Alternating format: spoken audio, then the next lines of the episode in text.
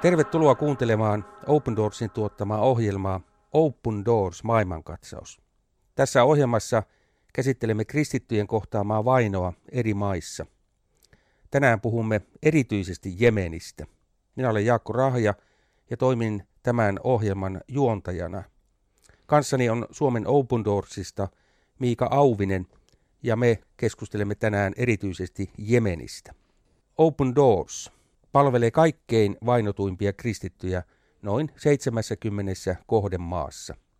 Vakavan vainon kohteena on noin joka seitsemäs kristitty. Tarkoittaa, että noin 360 miljoonaa. Tämä ohjelmasarja, tässä me taustoitamme maa kerrallaan 50 pahinta maata.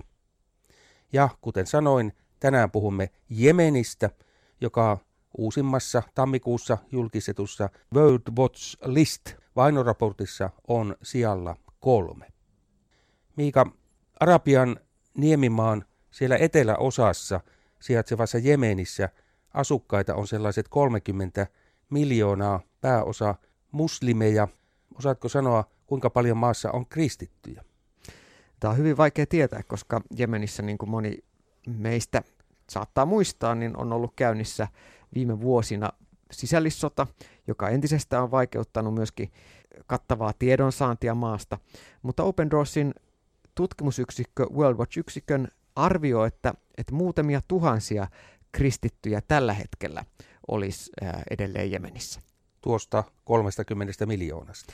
Kyllä, eli vain muutamia tuhansia 30 miljoonasta, ja nämäkin kristityt ovat todella ahtaalla, kuten voidaan päätellä tuosta, että Jemen on siellä kolme Open Doors julkaisemassa World Watch-listalla, joka arvioi kristittyjen uskonnonvapaustilannetta maailmassa. Eli Jemen on kolmanneksi vaikein maa kristityille.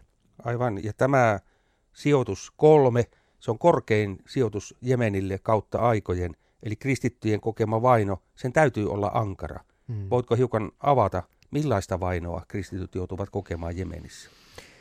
Joo, kyllä se tilanne on, on tosi vaikea, eli Jemen on erittäin vaarallinen maa kristityille, johtuen ihan maassa jo pitkään olleiden islamilaisten lakien ja nyt erityisesti kaikkien näiden aseellisten islamistiryhmien takia. Jemenin väestö on siis valtaosaltaan muslimeja ja islamista kristinuskoon kääntyminen on maassa laitonta. Jemenissä on ö, heimoilla myöskin tosi tärkeä asema ja jo heimolaki kieltää ihmisiä jättämästä heimoaan ja, ja se yhteisön ajatus on se, että islam on osa tätä heimoidentiteettiä. Tämän takia Jemenin uudet kristityt, jotka kääntyy islamista kristityksi, on suuressa vaarassa joutua tapetuksi ja eivät pelkästään nyt tänä päivänä perheensä ja klaaninsa taholta, vaan, vaan myöskin sitten he voi joutua, joutua näiden aseellisten ryhmien tappamiksi, mutta joka tapauksessa heidät hylätään, erotetaan ikään kuin heimon ja perheen yhteydestä, mikäli muslimi Jemenissä kääntyy kristyksi.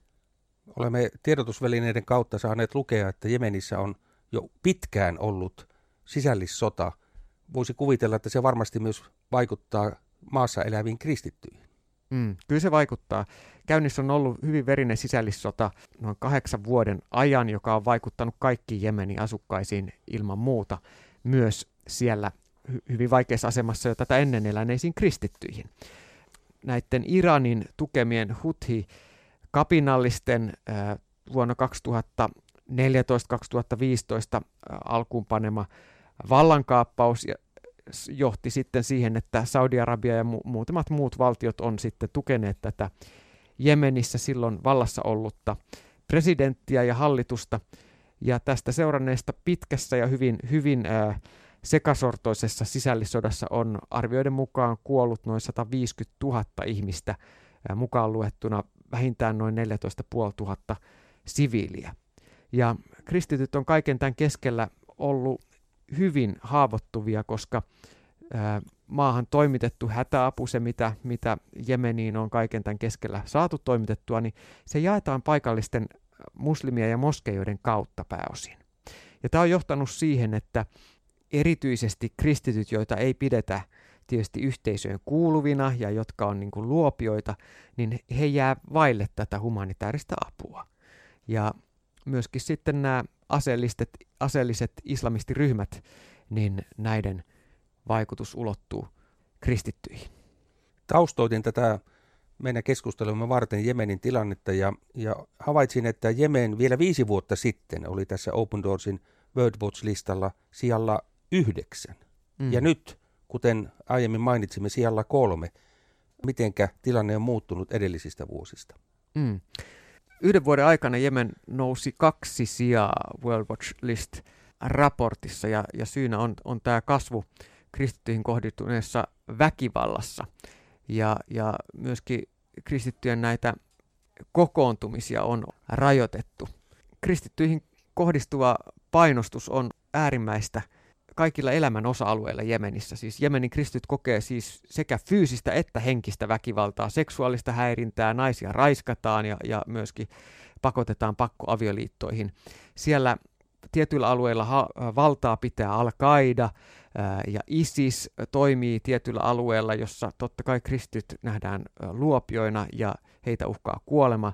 Toisilla alueilla, joissa on näitä huthi-sissiryhmiä, siellä kristittyjä myöskin vangitaan, kristittyjä on vankileireillä kidutettu. Ja sen takia Jemenissä elävät kristityt joutuu pitämään uskonsa täysin, täysin salassa. Ja tämän takia myöskin on hirveän vaikea saada, saada kattavaa tietoa siitä, että kuinka monta kristittyä Jemenissä tällä hetkellä on. Aivan. Mainitsit tuossa Open Doorsin arvion, että ehkä joitakin tuhansia.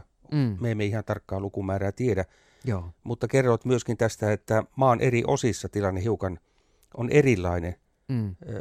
Ketkä kristityt ovat erityisen vain, erityisesti vainon kohteena? Joo.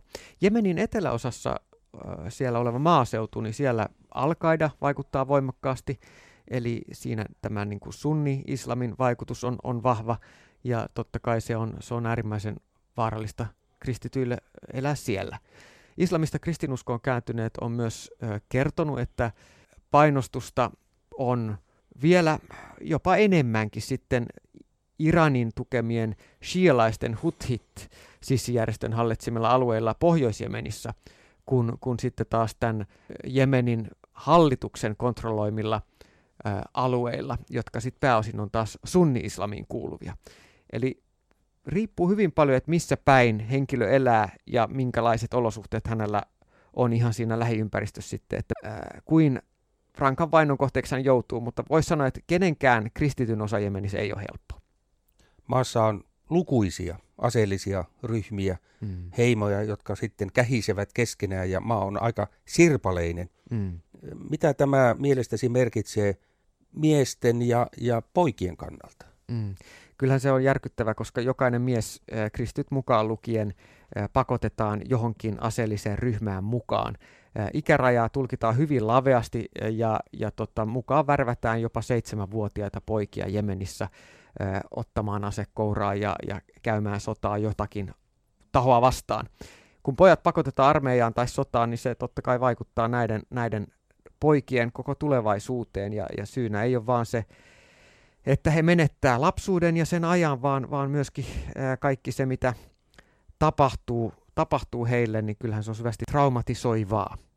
Jos ää, tässä yhteydessä käy ilmi, että tällainen poika tai nuori mies on, on kristitty, niin hänet, hänet riippuen vähän alueesta niin joko tapetaan tai sitten saatetaan pidettää ja vangita.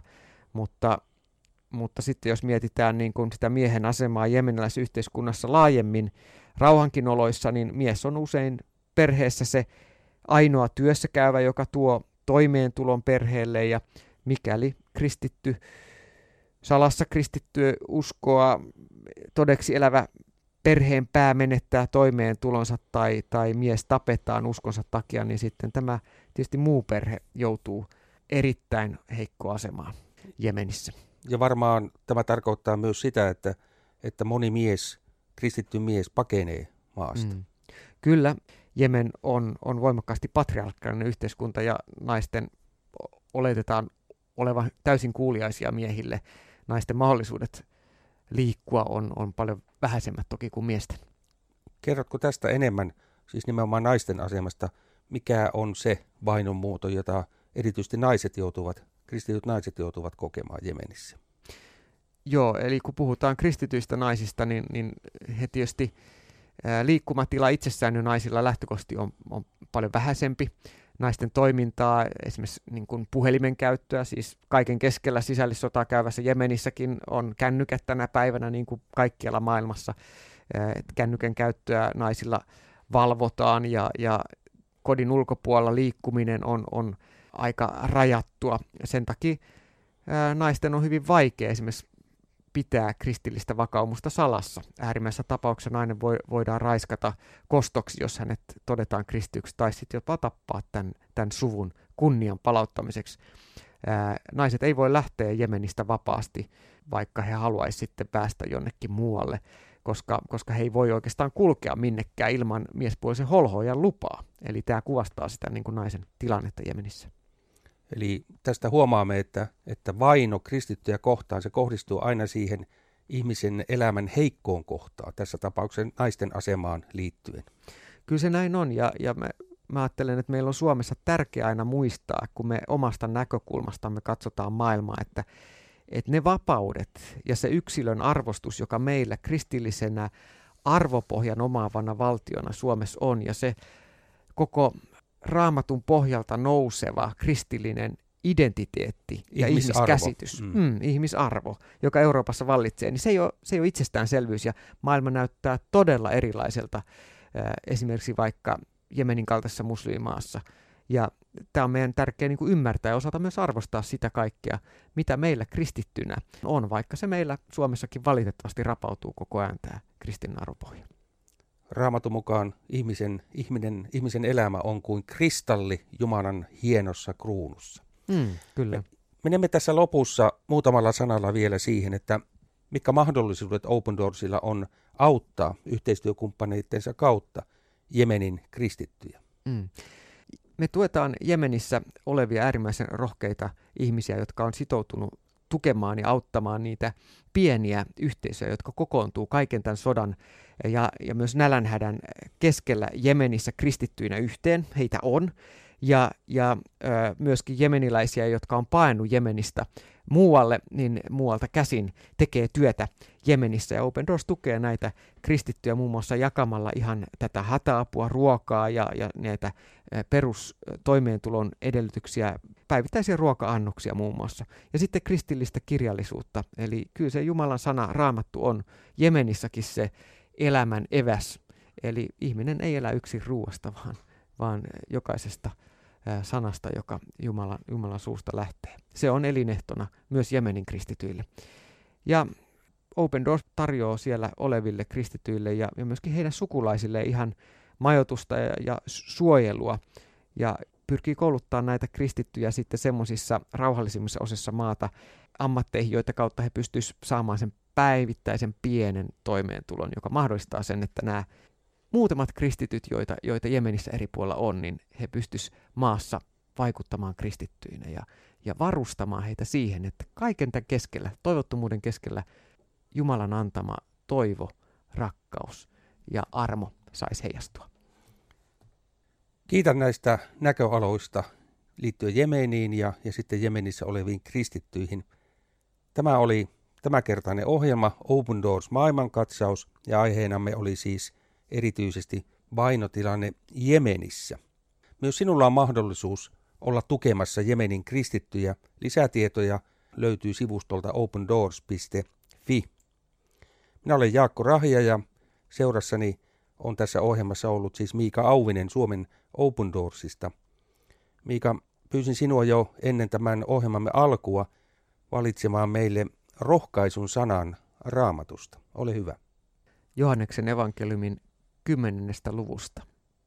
Jeesus sanoo, minä annan heille ikuisen elämän. He eivät koskaan joudu hukkaan, eikä kukaan riistä heitä minulta. Isäni, joka on heidät minulle antanut, on suurempi kuin kukaan muu, eikä kukaan voi riistää heitä isäni kädestä.